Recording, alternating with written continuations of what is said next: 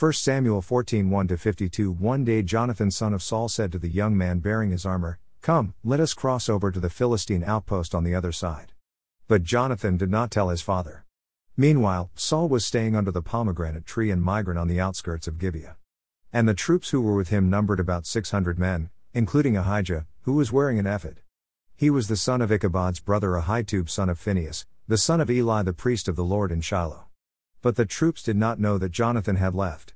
Now there were cliffs on both sides of the pass that Jonathan intended to cross to reach the Philistine outpost. One was named Bozez and the other Seneh. One cliff stood to the north toward Michmash, and the other to the south toward Geba. Jonathan said to the young man bearing his armor, Come, let us cross over to the outpost of these uncircumcised men. Perhaps the Lord will work on our behalf. Nothing can hinder the Lord from saving, whether by many or by few. His armor bearer replied, Do all that is in your heart. Go ahead, I am with you heart and soul. Very well, said Jonathan, we will cross over toward these men and show ourselves to them. If they say, Wait until we come to you, then we will stay where we are and will not go up to them. But if they say, Come on up, then we will go up, because this will be our sign that the Lord has delivered them into our hands. So the two of them showed themselves to the outpost of the Philistines, who exclaimed, Look, the Hebrews are coming out of the holes in which they were hiding. So the men of the outpost called out to Jonathan and his armor bearer, Come on up, and we will teach you a lesson. Follow me, Jonathan told his armor bearer, for the Lord has delivered them into the hand of Israel. So Jonathan climbed up on his hands and feet, with his armor bearer behind him. And the Philistines fell before Jonathan, and his armor bearer followed and finished them off. In that first assault, Jonathan and his armor bearer struck down about twenty men over half an acre of land. Then terror struck the Philistines in the camp, in the field, and among all the people. Even those in the outposts and raiding parties trembled. Indeed, the earth quaked and panic spread from God. Now, when Saul's watchman at Gibeah in Benjamin looked and saw the troops melting away and scattering in every direction, Saul said to the troops who were with him, Call the roll and see who has left us. And when they had called the roll, they saw that Jonathan and his armor bearer were not there. Then Saul said to Ahijah, Bring the ark of God. For at that time it was with the Israelites, while Saul was talking to the priest, the commotion in the Philistine camp continued to increase. So Saul said to the priest, Withdraw your hand. Then Saul and all his troops assembled and marched to the battle, and they found the Philistines in total confusion, with each man wielding the sword against his neighbor. And the Hebrews who had previously gone up into the surrounding camps of the Philistines now went over to the Israelites who were with Saul and Jonathan. When all the Israelites who had been hiding in the hill country of Ephraim heard that the Philistines were fleeing, they also joined Saul and Jonathan in the battle. So the Lord saved Israel that day, and the battle moved on beyond Bethaven. Now the men of Israel were in distress that day, for Saul had placed the troops under an oath, saying, Cursed is the man who eats any food before evening, before I have taken vengeance on my enemies. So none of the troops tasted any food. Then all the troops entered the forest, and there was honey on the ground. And when they entered the forest and saw the flowing honey, not one of them put his hand to his mouth, because they feared the oath. Jonathan, however, had not heard that his father had charged the people with the oath. So he reached out the end of the staff in his hand, dipped it into the honeycomb, and put his hand to his mouth, and his eyes brightened. Then one of the soldiers told him, Your father bound the troops with a solemn oath, saying, Cursed is the man who eats food today. That is why the people are faint. My father has brought trouble to the land, Jonathan replied. Just look at how my eyes have brightened because I tasted a little of this honey. How much better it would have been if the troops had eaten freely today from the plunder they took from their enemies. Would not the slaughter of the Philistines have been much greater? That day, after the Israelites had struck down the Philistines from Michmash to Ayalon, the people were very faint. So they rushed greedily to the plunder, taking sheep, cattle, and calves. They slaughtered them on the ground and ate meat with the blood still in it. Then someone reported to Saul, Look, the troops are sinning against the Lord by eating meat with the blood still in it.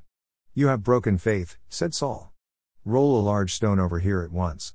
Then he said, Go among the troops and tell them, each man must bring me his ox or his sheep, slaughter them in this place, and then eat. Do not sin against the Lord by eating meat with the blood still in it. So that night everyone brought his ox and slaughtered it there. Then Saul built an altar to the Lord. It was the first time he had built an altar to the Lord. And Saul said, let us go down after the Philistines by night and plunder them until dawn, leaving no man alive. Do what seems good to you, the troops replied. But the priest said, We must consult God here. So Saul inquired of God, Shall I go down after the Philistines? Will you give them into the hand of Israel? But God did not answer him that day. Therefore Saul said, Come here, all you leaders of the troops, and let us investigate how this sin has occurred today. As surely as the Lord who saves Israel lives, even if it is my son Jonathan, he must die. But not one of the troops said a word. Then Saul said to all Israel, You stand on one side, and I and my son Jonathan will stand on the other side. Do what seems good to you, the troops replied. So Saul said to the Lord, the God of Israel, Why have you not answered your servant this day? If the fault is with me or my son Jonathan, respond with Urim, but if the fault is with the men of Israel, respond with Thummim. And Jonathan and Saul were selected, but the people were cleared of the charge. Then Saul said, Cast the lot between me and my son Jonathan. And Jonathan was selected. Tell me what you have done, Saul commanded him. So Jonathan told him, I only tasted a little honey with the end of the staff that was in my hand. And now I must die? And Saul declared, May God punish me, and ever so severely, if you, Jonathan, do not surely die.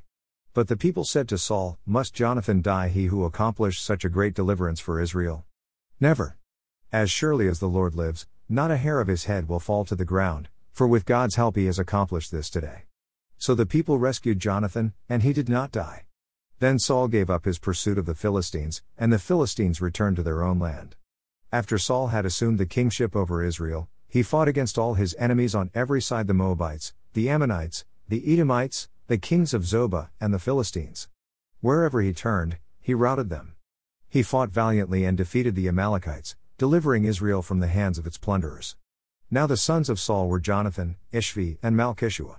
His two daughters were named Merab, his firstborn, and Michal, his younger daughter. His wife's name was Ahinoam daughter of Ahimaaz. The name of the commander of his army was Abner, the son of Saul's uncle Ner. Saul's father Kish and Abner's father Ner were sons of Abiel. And the war with the Philistines was fierce for all the days of Saul. So whenever he noticed any strong or brave man, Saul would enlist him. John 7:31 to 53 Yet many out of the crowd believed in him and were saying, When the Christ comes, will he do more signs than this man has done? The Pharisees heard the crowd murmuring these things about him, and the chief priests and the Pharisees sent officers, that they might seize him. Therefore Jesus said, Yet a little time I am with you, and I go to the one having sent me. You will seek me and will not find me, and where I am, you are not able to come. Therefore the Jews said among themselves, Where is he about to go that we will not find him?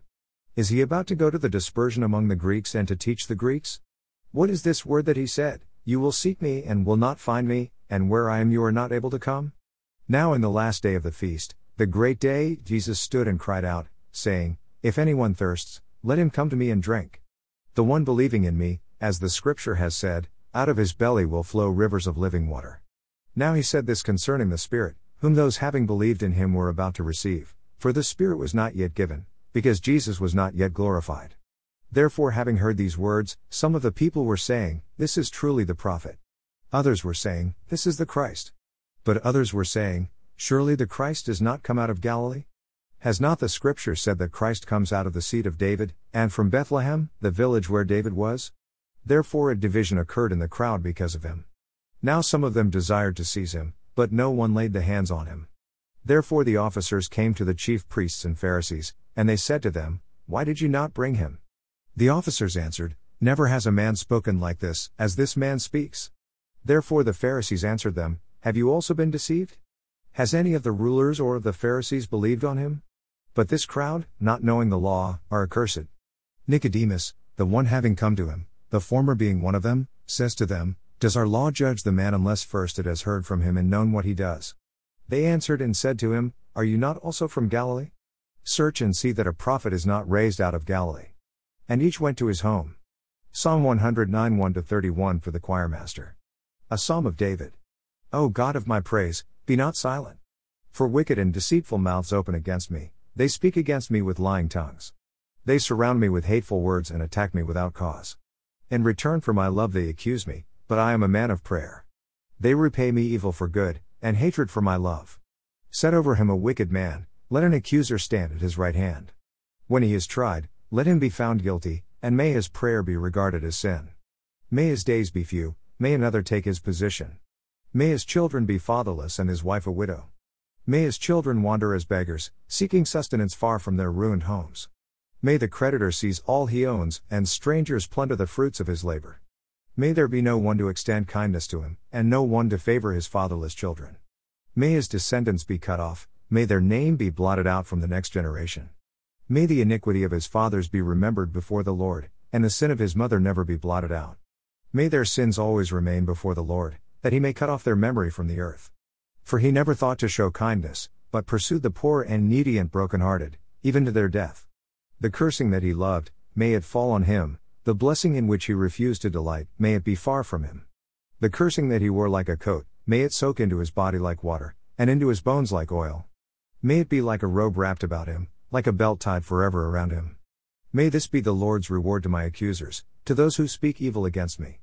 But you, O God, the Lord, deal kindly with me for the sake of your name, deliver me by the goodness of your loving devotion. For I am poor and needy, my heart is wounded within me. I am fading away like a lengthening shadow, I am shaken off like a locust. My knees are weak from fasting, and my body grows lean and gaunt. I am an object of scorn to my accusers, when they see me, they shake their heads. Help me, O Lord my God, save me according to your loving devotion. Let them know that this is your hand, that you, O Lord, have done it. Though they curse, you will bless. When they rise up, they will be put to shame, but your servant will rejoice. May my accusers be clothed with disgrace, May they wear their shame like a robe. With my mouth I will thank the Lord profusely, I will praise him in the presence of many. For he stands at the right hand of the needy one, to save him from the condemners of his soul. Proverbs 15 5 7 A fool rejects his father's discipline, but whoever heeds correction is prudent. The house of the righteous has great treasure, but the income of the wicked is trouble. The lips of the wise spread knowledge, but not so the hearts of fools.